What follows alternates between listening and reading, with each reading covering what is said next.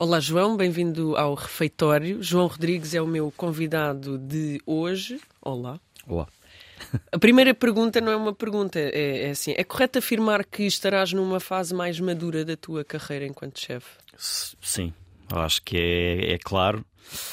Um, embora já leve alguns anos de, de, profissão, mas sinto que, sinto que estou no momento, no meu melhor momento para, ou pelo menos no mais livre e que me, e que me leva a fazer projetos que me, que me atraem, que, que me fazem feliz.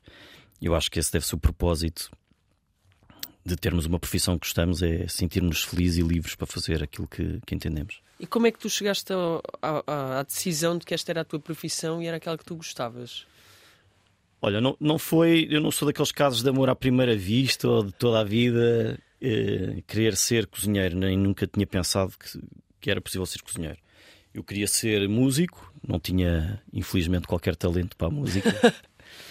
e, e, mas a certa altura eh, dei por mim com. Uh, uh, havia um sentimento de, de gozo né, em tudo o que tinha a ver com estar à mesa. Desde miúdo que fui habituado assim, portanto, a hora do jantar era sempre foi religioso, o almoço ao domingo, e o meu pai sempre foi um, um grande uh, defensor de, dos produtos, porque veio de, de Viseu, meu pai é de Viseu, veio muito novo para, para Lisboa, mas nunca perdeu esse lado de querer ter animais, de querer ter a sua própria horta. E, portanto, é uma pessoa muito ligada à terra e à natureza e passou-nos isso. Portanto, eu tenho na minha memória, desde muito pequeno, ir ao mercado de manhã, na altura era o 31 de janeiro, mas era um mercado Ai, a céu vou. aberto. Agora tem tampa. Exatamente. Na altura era um mercado, mercado a céu aberto e ao sábado de manhã íamos, íamos com o meu pai, escolhíamos, eu lembro-me daquelas, daquela emoção toda do mercado. E depois, no, quando voltávamos para casa, o meu pai fazia sempre o almoço e, portanto, tenho várias memórias daí. Portanto, eu, o que eu digo é eu fui para, para a cozinha porque gosto de, gosto de comer. Em, na, na primeira em primeira e última análise é porque gosto de comer. E, mas depois, uma coisa é gostarmos de cozinha ou de cozinhar, outra coisa é acharmos que isto pode ser uma profissão, que é completamente distinto. E depois isso só descobri mais tarde, porque tive um episódio em que, com a minha irmã, nós vivíamos sozinhos, os quatro irmãos, já vivíamos sozinhos em Lisboa, e a minha irmã mais velha um dia perguntou-me: eu gostava imenso de cozinhar e de experimentar fazer coisas coisas muito simples, mas, mas gostava muito de, de, de ir comprar e fazer. E, e um dia perguntou-me: já pensaste em fazer disto de vida? E eu realmente estava ali numa altura de tipo a tirar um ano sabático a pensar na vida e realmente aquilo fez-me algum sentido. Fui à Escola de Hotelaria de Lisboa, na altura era nas Olaias, hoje já não é, um, e perguntei quais eram as condições que eram necessárias para, para me inscrever e a pessoa disse-me: Olha, você tem que decidir porque hoje é o último dia de inscrições, portanto, mais vale fazer aqui a inscrição e depois logo se vê o que é que acontece. E fiz, e, e depois chamaram-me para fazer dois pré-requisitos e fiz e, e, entrei na escola. E acho que só me apaixonei verdadeiramente com o decorrer da, da escola e dos estágios e, e, tal. E foi quando, quando tive esse contacto com uma cozinha profissional é que acho que fiquei mesmo. E como é que isso agarrado. foi aceito em casa? Como é, que... Irmã, como é que foi aceita? A tua irmã ficou feliz, uma das tuas irmãs ficou não. super feliz. Sim, eu acho que ao início, não sei se os meus pais acharam muita piada, mas, hum, mas aceitaram bem e porque acho que perceberam que eu estava realmente entusiasmado com aquilo e pronto, e, e ficou e foi a partir daí que comecei depois a a ter as aulas e a fazer os estágios e fiquei completamente apaixonado pela, pela profissão. E os estágios passaste por onde? Foi assim o primeiro contacto imenso com, com cozinhas profissionais? Sim, bem, isto foi 99. A realidade era, era completamente outra, muito diferente do que é hoje, do que nós encontramos hoje. E fiz dois estágios em dois hotéis, um no Hotel Sheraton e outro que foi o estágio que eu mais gostei no Hotel Ritz. E, e a partir daí, naquela altura, as brigadas eram enormes 30, 40 pessoas, Bem. cada um com uma tarefa muito específica, as coisas eram muito diferentes. E portanto acabei por fazer várias coisas e, e, e fiquei apaixonado por, por, por, todo aquele rebuliço e toda aquela emoção de trabalhar no Irritava-te teres uma tarefa muito específica e estares ali muito limitado? Não. Não. Embora a cozinha viva de rotinas. Sim. A cozinha profissional vive de rotinas e pode ser realmente muito chato. Mas a mim nunca me, nunca me incomodou isso. Essa, essa parte da repetição nunca, nunca, me, nunca me chateou muito. E depois, de repente, tornas-te chefe emblemático do Feitoria, que é também um restaurante de hotel, uma coisa assim, uh, ao mesmo tempo muito bonita, mas também muito atípica. É um percurso extremamente clássico, atípico, se calhar, para 2023, mas para o início dos anos zero é uma coisa perfeitamente natural. Sim, não, não foi de repente, isto foi um percurso já de 24 anos e eu tive 13 no, no Feitoria, fiz parte da equipa que abriu.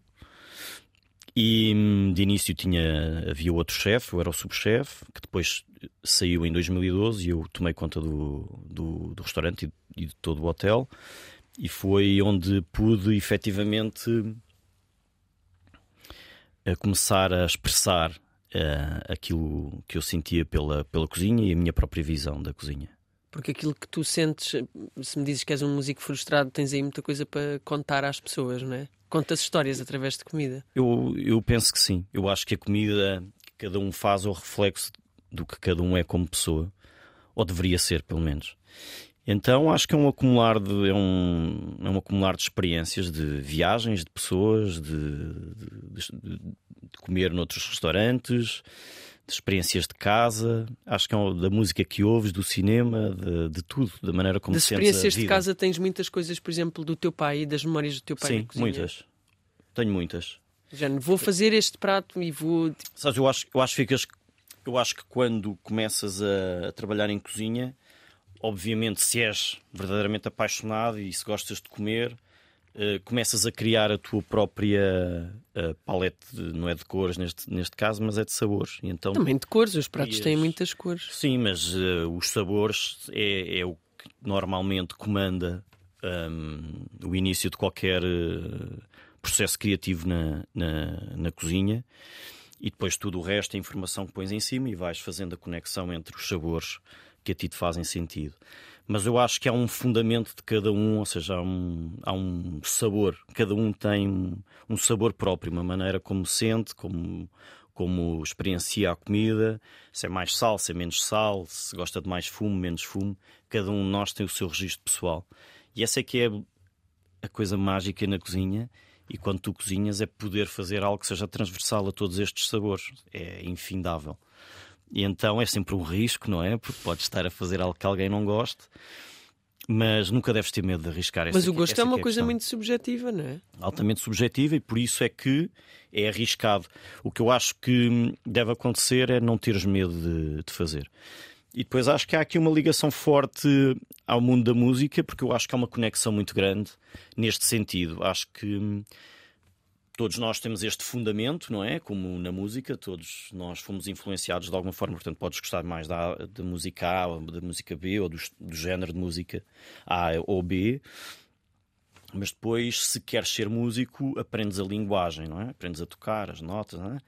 E quanto mais capacidade ou mais arcabouço técnico metes em cima disso, mais consegues expressar aquilo que te vai dentro do, da, da alma. E na cozinha é exatamente a mesma coisa, tu precisas de um arcabouço técnico para poder expressar diferentes, diferentes formas, diferentes feitios, diferentes uh, texturas. E isso é-te é dado pela técnica, embora depois há um lado de alma muito grande. E de sensibilidade. E de sensibilidade. E portanto há estas duas componentes e é um bocadinho como a música, ou seja, todos nós conseguimos trautear uma música, todos nós conseguimos até achar que conseguimos cantar, uns mais escondidos do que outros. No banho? No banho.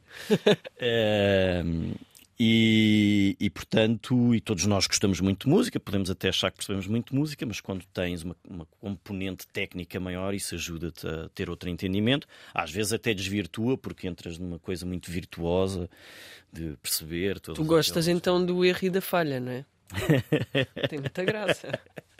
Não, Mas, uh, a música é talvez o espaço mais recreativo que pode existir dentro de uma cozinha, porque, como falas, e é, e é sabido, acho que é do conhecimento geral, uh, é uma repetição diária de um conjunto, de uma partitura, digamos assim, um, e a música pode acompanhar-te porque pode povoar esse espaço, não é?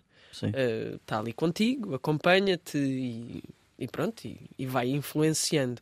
Tens alguma música muito específica para estar na cozinha? Uh, não, só que eu, eu, tenho até tenho uma. Quando estou sozinho, gosto muito de. Eu sou muito eclético, gosto de música de muitos estilos diferentes, embora tenha uma, uma preferência por jazz.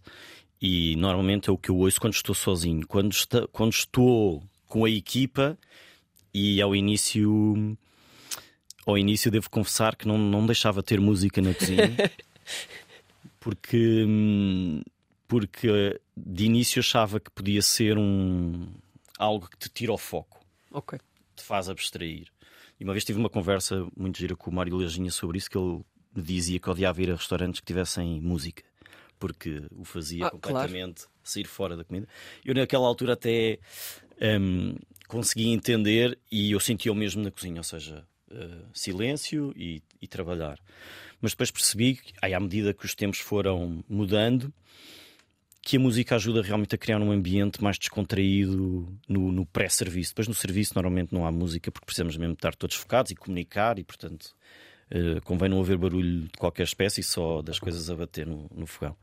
Um, mas um, nessa, nessa parte, como estava a dizer, de, de estar a trabalhar em equipa na, na, na, cozinha, deixo cada um escolher a sua música diariamente. Portanto, é uma forma vai... também de conhecer as pessoas. Aquilo vai rodando, às vezes sofro um bocado, mas.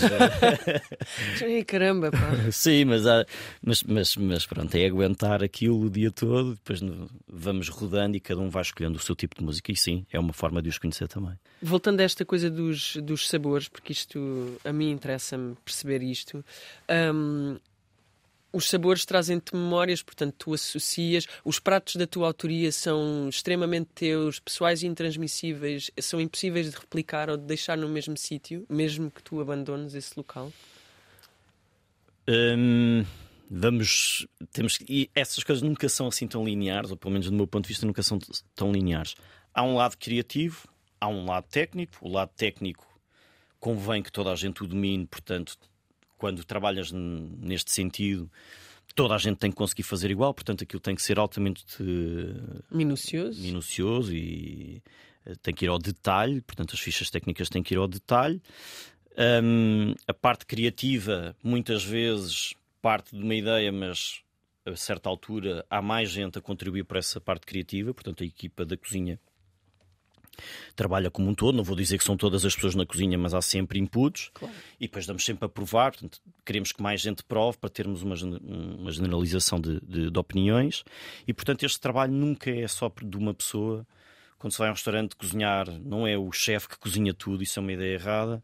O que eu acho que o papel do chefe tem, primeiro, é ensinar, é, é mostrar o que quer, ter uma linguagem própria e depois, acima de tudo, ter a sensibilidade de poder dizer sim, isto pode ir lá para fora, ou isto ainda não está pronto para ir lá para fora, ou isto precisa de mais trabalho, ou isto de todo não vai lá para fora. E essa que acho que é, é aí que vem a identidade de cada um, e, e, e, na minha cozinha em específico, ela própria foi evoluindo e vai evoluindo, portanto, não é um, é um processo evolutivo, e ainda bem que é, porque, porque é vivo, porque me acompanha. Eu não sou a mesma pessoa que era há 10 anos atrás. E que bom. E que bom, e é assim que deve ser. E falavas desse momento também da tensão na, na cozinha. Eu acho que isto é bom para introduzir uma pergunta que tem andado aqui subjacente. Não fizemos ainda muitos episódios, mas esta pergunta anda aqui, já, já foi assim, sabes? Já alguém lhe tocou, mas sem ela responder muito. Uma estrela Michelin, o que é que isso significa para ti há 10 anos e o que é que significa para ti hoje? Uhum.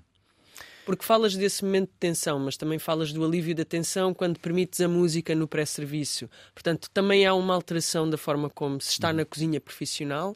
Fala-se muito hoje em dia, e ainda bem, uh, da saúde mental na cozinha e da pressão uhum. a que toda a gente está sujeita. Portanto, uma estrela Michelin a manter é de facto uma coisa tensa, ou não? É, muito tensa. O problema aqui é, é quando nós do lado de cá nos deixamos governar por essa ideia da estrela Michelin. A estrela Michelin é algo que te é atribuído pelo guia Michelin e, portanto, tem a ver quando entras para eles num, num estado mais superlativo. E depois há três etapas: uma estrela, duas estrelas, três estrelas. Mas isto tem a ver com critérios definidos pelo Guia Michelin, que nós, não, à partida, não sabemos, mas ao fim de 10 anos tu tens uma ideia do que é que podes fazer para ter uma estrela. Que não se esgota só na comida, também tem a ver com a sala, mas que uh, obviamente passa muito, principalmente a primeira, passa muito por teres boa comida, bons produtos, bem feitos, pontos de confecção, etc.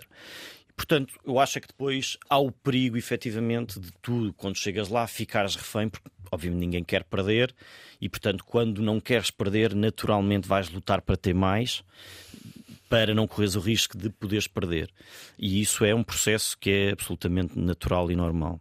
O que eu acho que depois pode acontecer é efetivamente uma uma interiorização desse momento e depois levar-te a um, uma exigência tremenda e que se as coisas não acontecem como tu queres, pode levar a frustração. A frustração leva naturalmente a comportamentos um bocadinho mais violentos ou menos, ou pelo menos menos normais. E isso acontece, antes acontecia muito porque era assim, é? havia aquela, sempre aquela conversa. Eu cresci assim, eu próprio cresci assim, e portanto, a certa altura, acho que fui assim também, tenho noção disso.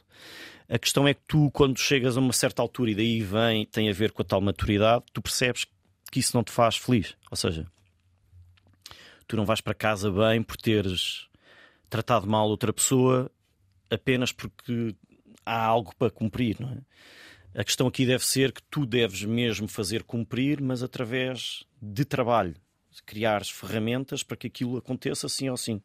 E essa é que é a dificuldade muitas vezes nas cozinhas, é tu criares esse mecanismo, essas dinâmicas, essas bases que nunca falhem, seja a pessoa A, a B ou a C. E quando tu consegues fazer isso e consegues responsabilizar cada um dos teus elementos e consegues fazê-los sentir parte de algo mais, estás mais perto de ter um ambiente saudável. E, portanto, acho que é um bocado, é um bocado por aí os ambientes saudáveis, um, a democratização da comida, estas coisas todas parecem paradoxais, atendendo a que de repente estamos a falar de ti, ex-chefe do Feitoria, um restaurante estrela Michelin, inserido dentro de um hotel. Portanto, já temos aqui imensas barreiras para quebrar até chegar aqui à democratização. No entanto, também falas desta coisa de responsabilizar a equipa, de dar formação, de tornar as pessoas independentes. Essa é uma das formas de, de democratizar a cozinha ok? Verdade, mentira? Verdade. Sim. Como é que tu chegas ao momento em que decides que é mesmo importante democratizar o acesso à, à, à comida que tu fazes ou à comida que, da tua autoria? Eu acho que tens que perceber quem tu és e isso leva tempo, leva muito tempo. 24 e... anos a contar.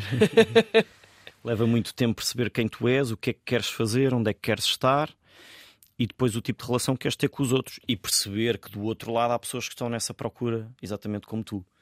Uns vão se desencantar, outros vão ser melhores que tu, outros vão, etc. Mas eles estão lá. E portanto é, é exatamente entender onde é que a tua liberdade começa, e é algo que eu, que eu prezo muito, mas também onde é que ela termina e onde é que a dos outros terminam. Portanto, há aqui uma, uma ideia que é muito difícil de pôr em prática, eu estou a dizer isto, mas é muito difícil de pôr em prática, que é cada um ser independente no seu próprio mundinho, é? porque há vários mundos claro. dentro daquele mundo enorme. As pessoas que estão a fazer o peixe muitas vezes não entendem o mundo global de teres que gerir quem está do outro lado, os clientes, as compras, a relação com os produtores, a relação com, neste caso, com a administração, com a direção, o que te pedem de resultados, etc. E eles, São muitas deles, coisas. O universo destas pessoas é fazer dois ou três pratos de peixe. Pronto. Mas para ele já é um mundo enorme. E é isso que é preciso entender. E, e, e se conseguirmos que a pessoa seja autossuficiente dentro do seu mundo, que consiga corresponder e teres uma estrutura em que essa pessoa se sinta sempre apoiada quando precisa de ajuda, não tenha que recorrer sempre a mim, haja mais gente à volta para ajudar. Quando tu consegues criar essa equipa, essa dinâmica, essa estrutura, estás mais perto de conseguir um ambiente saudável porque consegues fazer as tais as impossíveis 8 horas e meia, mas vá, umas 10 horas sem que a pessoa tenha que entrar, como eu entrei muitas vezes às 9 da manhã para sair às 2 ou às 3. Sistematicamente, sistematicamente, e só a dar jantares, por exemplo. Portanto, são essas pequenas coisas que tens que ir conseguindo. Agora é preciso perceber que um restaurante é um negócio Claro. Que tem que ser sustentável, aí sim a, a, conversa da sustentabilidade, que hoje em dia é uma conversa usada para tudo e de qualquer maneira, mas verdadeiramente um restaurante tem que ser sustentável, ou seja, tem que se pagar e, e, e preferivelmente que, que liberte algum dinheiro. É? tem que se pagar. Faça dinheiro. Portanto, e mais é, qualquer coisinha. É um, é um negócio. É? Claro. E, e, portanto, não tirando isto de, de, da cabeça e, de, e, da mente, nós temos que conseguir congregar tudo isto, ou seja, dar passos seguros, pequenos e sustentáveis, verdadeiramente sustentáveis. É desta quantidade de necessidades que foste identificando ao longo do teu percurso que nasce o projeto Sim, porque eu, eu, acho que muitas pessoas que estão na cozinha focam-se na cozinha, não é? Sim. Eu quero ter qualidade, como é que esperam que eu tenha qualidade se não tenho, não posso pagar nada? E, e estas coisas são de facto pequenos demónios que existem na, nas cozinhas, são estas dificuldades. Mas são barreiras. cadeias, eh, quer dizer, tu aqui referes a cadeia do restaurante, no entanto há uma cadeia para trás, não é? Tens a cadeia de quem produz, tens a cadeia Exatamente, exatamente, portanto, mas um, os restaurantes, enquanto negócios, enquanto estruturas, vivem muito desta coisa, não é? Da relação, o, do, do o fornecedor, se chega, se não chega, se é pago a 20 ou 30 ou 15 ou 60 dias, se depois trouxe, depois não trouxe. E tudo isto são pequenos demóniozinhos que andam ali à volta, uh, já para não falar do trabalho efetivo, não é? Hum, portanto, eu acho que há, estes, há, estas coisas todas para dominar e para, ter, e para ter muito bem asseguradas. Eu acho que isso vem com o tempo, não é, é, é impossível. Não acontece de um dia para o outro. Não acontece de um dia para o outro, a não ser que já tenhas muitas experiências de outros sítios e que consigas implementar logo. E na escola Mas de hotelaria é não te ensinam gestão? A escola é como qualquer outra escola, não é? A escola... Tem falhas a escola, a nossa escola também não nos prepara totalmente para o que vem a seguir, claro. não é? É uma escola, dá-te bases. E, e, nesse aspecto há muita gente que fala mal das escolas, mas eu acho que as escolas fazem o seu papel, dão-te bases. O que, o que acontece muitas vezes é que pode haver uma, uma expectativa maior de quem acaba a escola e de, e de, achar que já está num determinado patamar que não está. E depois há um choque. Um, mas eu, eu, acho que a escola cumpre o seu papel, que é dar-te base e alertar-te para uma vida em equipe, uma vida com uma dinâmica, com, com, com regras, etc. Um, mas, mas acho, que é, acho que é preciso tempo, acima de tudo, é preciso tempo em tudo na vida, mas é preciso tempo numa cozinha para te sentires preparado. Ou pelo menos eu, se calhar eu ando a um ritmo mais lento, se calhar por isso é que precisei de mais tempo. Mas eu sinto que nesta altura estou preparado para ter restaurantes meus. O projeto de matéria, antes de irmos aos teus restaurantes, é uma, é uma proposta de mapeamento essencial e que até hoje ninguém tinha feito em Portugal. Como é que te surge esta necessidade de criar este, este, este centro de aglomeração de produtores, Sim. de formas de fazer, de saberes? Isto vem de onde? O, o projeto hoje em dia é, é bem diferente daquilo que, que foi pensado e que foi iniciado. Isto surgiu em 2015, mais ou menos, uh, como uma necessidade profissional. Eu estava à procura de uma ideia de identidade própria para o restaurante e tinha que convergia ali muitas coisas, mas que acima de tudo tinha uma ideia muito forte de Portugalidade, seja ela qual fosse. Não queria que fosse muito folclórica, fosse a minha própria ideia, mas obviamente fazia sentido sustentar tudo isto com um produto local. E na altura ainda não havia este discurso de produto local e quilómetro zero e etc. Um, e portanto, a ideia foi onde é que chamam estes pequenos produtores. A ideia era usar apenas produto limpo, sem utilização de, de, químicos e com boas práticas de produção, práticas éticas. Pessoas apaixonadas e, portanto, a ideia era onde é que estas pessoas estão. Primeira pergunta, não sei. Comecei a ligar a outros chefes de cozinha e percebi rapidamente que viviam o mesmo drama que eu, que era mais fácil ter vitela da Áustria ou um borrego de Espanha do que propriamente ter produto nacional. Um, então fui à procura, meti-me a caminho, fui identificando 10, 15, 20 produtores por cada região. Uh, aproveitei, obviamente, uh, algum trabalho feito pelo, por, por chefes amigos nessas mesmas regiões e algumas dicas de outros produtores que eu já conhecia aqui mais perto de Lisboa e fui conhecendo e a partir do momento em que tu fazes a viagem e começas a falar com as pessoas, descobres um mundo novo que são as próprias pessoas. E as pessoas ensinam-te mil e uma coisas sobre mil e um assuntos. Portanto, em 2015 começaste um curso novo. Sim. Exatamente. E comecei a conhecer estas pessoas e comecei a ficar mais fascinado, mas acima de tudo fiquei fascinado pelo que cada um deles representa. Ou seja, cada visita era como abrir uma janela para a vida de cada uma destas pessoas e isso é fascinante só por si. uh, toda a história, porque começaram, porque é que faziam assim, e que tiveram à beira de desistir 30 mil vezes, mas continuavam. E isto é, isto é fabuloso. E, obviamente, quando tu começas a conhecer 4, 5, 10, eles começam-te a apontar outros 10, e esses 10 vão-te apontar mais 5, e esses 5 apontam-te mais 10. E foi um bocado assim que aconteceu o projeto. Um, depois conseguimos um apoio do Turismo Portugal para fazer uh, o site, porque uma coisa era eu guardar para mim e outra foi perceber eu tenho que partilhar informação, porque só partilhando informação é que acontecem duas coisas, que é havendo informação há interesse, havendo interesse há oportunidades. E, e, portanto, esta gente ficando mais conhecida por mais gente no país, há mais a possibilidade de, repente, estes produtos estarem nas cozinhas destes chefes. Não, não interessa se é em Beja, se é em, em, em Coimbra. Um, e portanto foi um bocadinho esta a ideia do site. Pusemos o site cá fora em 2020, março de 2020. Uau, que boa data! Um timing incrível, mas que foi, foi mesmo incrível porque hum, o mundo fechou, não é? E, e, portanto, de repente eu achei, ok, acabou-se o projeto, uh, não há canal, não há canal Eureka, não há restaurantes. Mas o que, aquilo, o que o projeto veio provar é que realmente há um interesse generalizado neste tipo de, de produtos e de, e, de, e de produtores, e portanto as próprias pessoas em casa que seguiam, obviamente, o, de alguma forma, o, o, restaurante e o que fazíamos no restaurante, começaram a comprar elas próprias, os produtores começaram-se a juntar, em alguns casos, entre eles, para fazer viajar o produto pelo país. E começou a ter um protagonismo maior do que aquilo que nós esperávamos, ia chegar a mais gente. E é assim, foi assim que aconteceu. E o que é que tu descobriste relativamente à nossa produção, agricultura, pecuária, etc., que estava de boa saúde ou que precisava de um incentivo, que precisava acima de tudo de ser reconhecida e estimada? Eu acho que há diferentes franjas no que concerne à produção, uh, produção, pescas, o que for.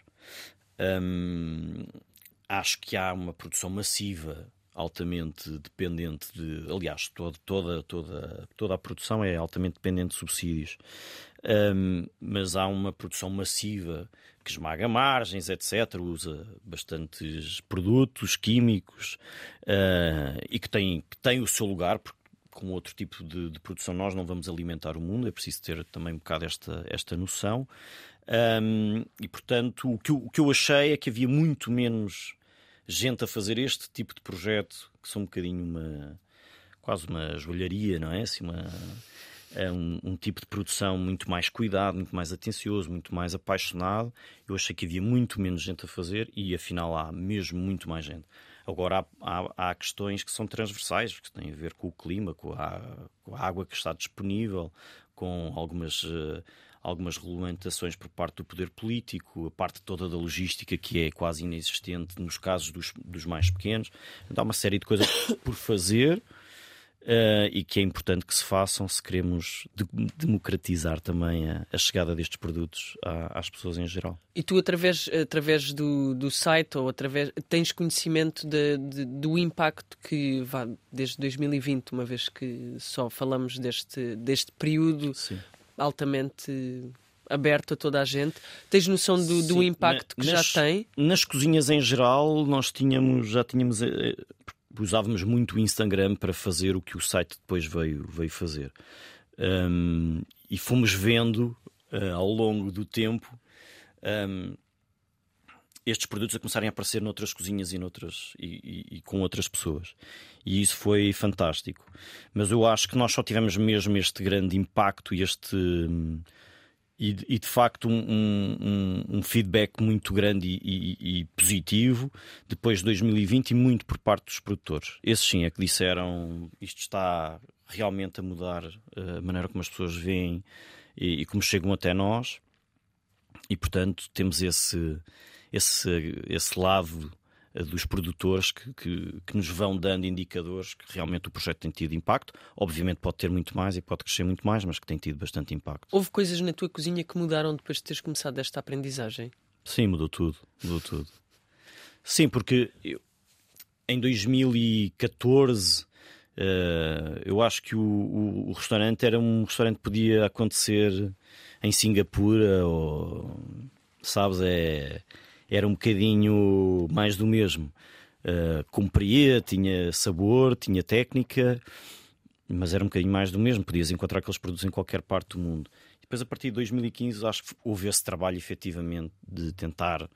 Um, não a 100%, porque é difícil e depois podes cair numa contradição quando dizes, ah, só uso produto local, mas depois, depois, depois tens café, depois tens depois açúcar, depois tens não sei o quê, e portanto nada disso vem daqui e portanto também não convém sermos assim uns super extremistas uh, da comida, que não sei o quê. Até porque acho que o contexto de um restaurante dentro de um hotel é muito específico, porque tens pessoas de todo o mundo que, por muito que Sim. queiram provar as tuas iguarias, se tiverem uma estada Sim. muito comprida, também onde querer. Embora o restaurante fosse separado do corpo do hotel, não é? Sim. fosse um restaurante à parte, mas quer dizer, Lisboa é uma assim. cidade altamente cosmopolita, ou cada vez mais cosmopolita, e portanto tem gente de todo o mundo. Estes restaurantes vivem 80, 90% de, de estrangeiros que te querem visitar. A minha questão foi mais em termos de, de pensamento, foi, foi se eu tenho tanta gente que vem de fora para conhecer uh, um restaurante português, porque é que vamos estar a fazer o mesmo que toda a gente faz lá fora? Podemos incorporar determinadas coisas, sem dúvida, mas a ideia era passar uma ideia de território.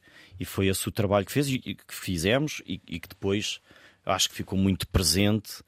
Um, ehm, e acho que com, com, com ocupar um espaço muito próprio. E depois, de repente, do projeto de matéria começam as residências. As residências são assim uma forma de resistência, eu acho. Uh, resistência até porque começam durante ainda um período cinzento meio pandémico, não é? Em que podes juntar um determinado grupo de pessoas para comungar de uma, de uma experiência gastronómica e, e depois de repente começam a crescer e a ocupar ainda mais território, uhum. não é? Sim. O, o Residência teve uma, uma antecâmara que, que se chamou Um Dia Nu. E um dia nu, um dia nu não é sem roupa, era um dia num produtor. Mas podia ser.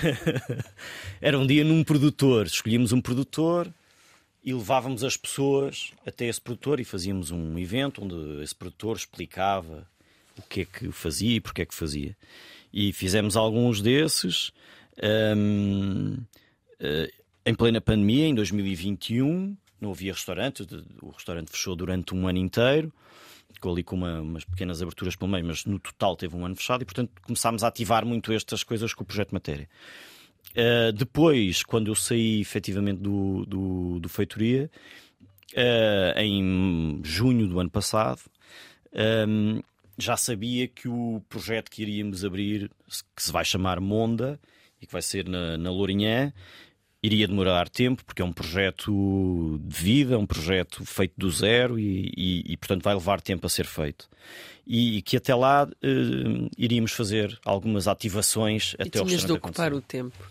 E tinha mais ou menos que ocupar o tempo, não foi isso, mas tinha a liberdade de poder fazer projetos que sempre quis fazer. E este residência era algo que já me estava na cabeça há muito tempo e foi a altura certa. Vamos fazer durante um ano, 12 meses, 12 regiões em que só podemos cozinhar efetivamente com produtos da região, só vinhos da região e num sítio que não seja um restaurante, que seja um local emblemático que nos remeta imediatamente para o imaginário dessa mesma região. E, e assim foi, corremos o país quase todo, ainda, ainda nos faltam duas etapas, novembro e dezembro, que será Alentejo e Madeira, terminamos na Madeira, e acabei agora mesmo de chegar dos Açores, portanto, uh, pelo menos uma, um, uma, um dos arquipélagos já está, já está Contemplado. Já está contemplado um, e tem sido, tem sido espetacular porque no fundo é dar vida ao projeto Matéria e ao mesmo tempo ligá-lo ao turismo e à, e, à, e à gastronomia e isso tem sido fantástico. E fazer um mapeamento, por exemplo, como é que tu desenvolves as receitas, quem é que convidas para, para fazer contigo a residência, porque uh, as receitas são site específico, não é? Isto é mesmo um projeto artístico em torno de, de, comida. Sim, isto é mesmo uma, é como se fosse uma residência artística, ou seja, escolhemos uma região... Uma experiência imersiva, ponto. Completamente. Uh, escolhemos uma região, escolhemos um local que à partida não tem nada ou não seria visto, ou muitas pessoas não terão a oportunidade de poder usar esse local para ter uma refeição, muito menos entrar, mas, mas, mas para fazer uma refeição também. Um, convidamos sempre um, um chefe da região, numa perspectiva de, de criar um, uma comunidade e, e alertar também para para estas regiões todas, algumas delas altamente isoladas e desertificadas. Um, e falamos muito destes temas todos, uh, mostramos muitos artesãos de vários, de vários, de vários tipos, uh, aconselhamos coisas para ver, uh, o que fazer, onde comer nesta própria região. Portanto, acho que é uma experiência imersiva um, e que tem sido, que tem sido cansativa, mas muito, mas muito uh, boa de, de, se fazer. Quem são os, os pilares essenciais da residência e do projeto Matéria para além da tua figura? Uh, a, a Vânia. É, eu acho que ela até é o pilar fundamental. ela é que põe tudo a andar. Ela é que põe tudo a andar, por assim dizer. Um, ela tem sido extraordinária no, no, no, trabalho que tem feito. Agora já vai sendo mais vista na residência, mas tem sido uma pessoa que acaba por ficar sempre um bocadinho no bastidor mas acima de tudo pela, pela um, por esta cumplicidade em, em sentir o mesmo pelo, pelo projeto e em querer que ele ganhe vida. E ela puxa-te assim para fazer as coisas às vezes que tu achas tipo, hum, não sei. Eu, eu acho Desafia-te. Eu acho que nós nos desafiamos mutuamente, ou seja, eh, eu tenho umas ideias que são um bocadinho loucas, às vezes ela descobre pormenores que eu nunca teria pensado. Um, e depois, efetivamente, eu, eu, trato de uma parte muito mais operacional, ela trata de uma parte logística. Portanto, as coisas compõem-se muito, mas acima de tudo há uma cumplicidade. Às vezes discutimos muito por causa de, de, deste, destes, destas, destas questões Faz todas, parte. mas a verdade é que acho que acho que deixamos ou estamos a tentar deixar um legado e, e, e, obra feita. E é uma forma dela também estar mais próxima de ti, uma vez que a cozinha te rouba tanto tempo de Sim, casa? Também, também. Embora ainda tenhamos que encontrar aqui um, um, ambiente perfeito que junta a família toda, porque muitas vezes, ainda agora foram cinco dias nos Açores sem, sem os miúdos, eles fazem-nos muita falta. Mas sim, uh, uh, tem sido. Eu acho que ela tem, tem tido um, uma, uma capacidade enorme de encaixe, porque foram muitos, muitos, muitos, muitos anos e continuam a ser, uh, ter que puxar a carroça, por assim dizer, com, com, com, tudo isso. Por força de teres uma família grande e teres uh, quatro crianças, um, achas que a tua relação com a comida e com a alimentação infantil, que está sempre também de alguma forma subjacente e relacionada, Sim. arranjas sempre uma forma de integrar as crianças em, em residências, Sim, em todos os projetos? Uh, isso é para ti o futuro? É. E o futuro começa agora, não é? Portanto, é como se costuma começa dizer. quando começas a comer. Começa agora. Portanto eu acho que esta tem que haver este lado de não forçar, mas de educar aos poucos, de alertar, de, dar a experimentar. De, de eles acompanham-te muito de, na cozinha. De fazer provar, eles, eles querem muito. eu, não sei se, eu não sei se eu quero que algum seja cozinheiro, mas. Eh, ah, mas isso, eu, isso, escapa completamente isso, isso vai, escapar, vai escapar, vai escapar, mas se depender de mim, eu, eu preferia que não, porque é, é efetivamente uma vida uh, dura e sempre ao contrário dos outros todos. Portanto, quando está toda a gente a, a, a divertir, somos nós que estamos a fazer e a, e a fazer com que isso aconteça. Uh, mas faz parte, e, mas é duro, sem dúvida, porque andamos sempre desencontrados com o resto do mundo. Uh, mas, uh, mas sim, a educação é um, é, um, é um ponto fundamental mesmo no projeto Matéria, é algo que nós queremos muito tocar e, portanto, todos estes eventos da residência são sempre Uh, bem-vindas são sempre bem-vindas as crianças. Há uns em que temos mais crianças, outros em que temos menos, mas, mas sim, queremos muito que elas façam parte deste, deste, deste evento. E agora vais ter um restaurante novo? Sim, dois, na, na verdade. Ah, o, pronto, calma. O primeiro, sim, um não chegava. Não, para como assim, um só? Uh, não, portanto, como te disse, houve uma estratégia e a primeira era fazer este projeto da, da residência. O segundo é um pequeno restaurante em Lisboa que, que, que eu quero muito que seja um restaurante de bairro, de sempre, sem grande. Onde será? Vai ser na Junqueira, na Rua da Junqueira, 207, ao lado da Cordoaria. Faço já aqui a publicidade. Vai Toda, chamar, por favor, aproveita. Vai se chamar Canalha e tem assim um bocadinho desta atitude meio canalha, meio canalha no bom sentido de, de, irreverente. E no fundo é criar um restaurante de bairro. Queremos ocupar esse espaço de, de não ter grande conceito. É um restaurante para, para toda a gente ir a qualquer hora do dia. Uh, vai ter uma parte boa de grelha, uma parte boa de comida de conforto e uma barra para 10 pessoas, portanto, coisas muito produto, cozinha de produto direta e onde há televisão para ver a bola. Opa, pronto. onde, há, onde, se pode, onde queremos que as pessoas sejam o colorido do espaço, façam barulho, venham com a família, venham sozinhos. Identificaste a ausência de um espaço desses e foi por isso que decidiste que era assim ou era o teu espaço de sonho desde sempre? É as, as, duas coisas em conjunto, não é? É o sítio, é o tipo de sítio onde eu me sinto muito bem, embora eu me sinta bem em quase todos os tipos de, de, de gastronomia, porque eu acho que é, lá está, é como a música, eu tanto gosto de ouvir eh, se calhar uma, uma música mais eh, popular ou tradicional, como gosto muito de ouvir uh, música clássica ou jazz ou, ou música pop, é, é, é-me igual. Sei é diferenciar o que estou a ouvir e, portanto, quando estou a ouvir uma coisa, não vou comparar com a outra e faço o mesmo nos restaurantes. Se gosto de ir a um restaurante japonês, como gosto de ir a um fine dining, como gosto de ir a, um, a uma tasca. Uh, o que eu gosto é que a comida seja boa. Pronto. E, e há sempre comida boa e comida má em tudo em todos estes tipos de espaços. E portanto é neste tipo de restaurante onde, onde eu me sinto mais, obviamente, confortável, aquele restaurante de todos os dias, onde, onde podemos ir para. E vais ter uma uh... carta fixa ou vais estar a pensar, ah, eu hoje queria fazer. Vamos ter, vamos ter os dois modelos, ou seja, é uma carta que depende muito de produto, de produto disponível da temporada. Uh, vamos ter um corpo fixo que ele próprio vai mudando consoante a estação, mas alguns pratos, e depois vamos ter pratos pratos os chamados os especiais do dia, que são uh, as diárias, vá, que são pratos de comida tradicional. Uh, sei lá, mão de vaca, oh, ervilhas com ovos escalfados, esse tipo de, de, de pratos. Um, e depois temos uma, uma, componente de grelha que tem muito a ver com carne, peixe, marisco e tem a ver com o que há disponível no, no mercado e vai rodando diariamente. Tens alguma, alguma alegação final? Tens coisas para dizer ainda? Um, não, dizer, dizer que o último ponto será o Monda, um espaço na Lourinhã.